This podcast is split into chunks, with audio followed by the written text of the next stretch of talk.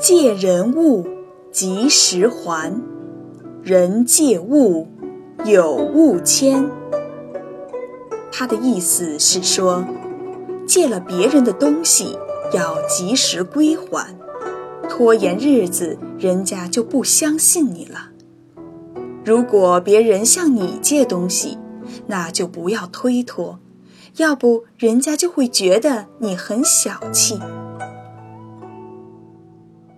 明朝有一位叫宋濂的人，他的家很穷，根本买不起书。宋濂为了学习知识，常常借书读。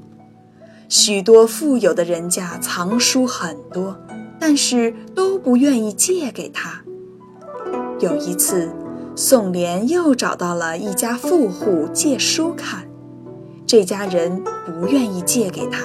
所以借的时候讲明十天内要还回来，可是十天根本就读不完那本书。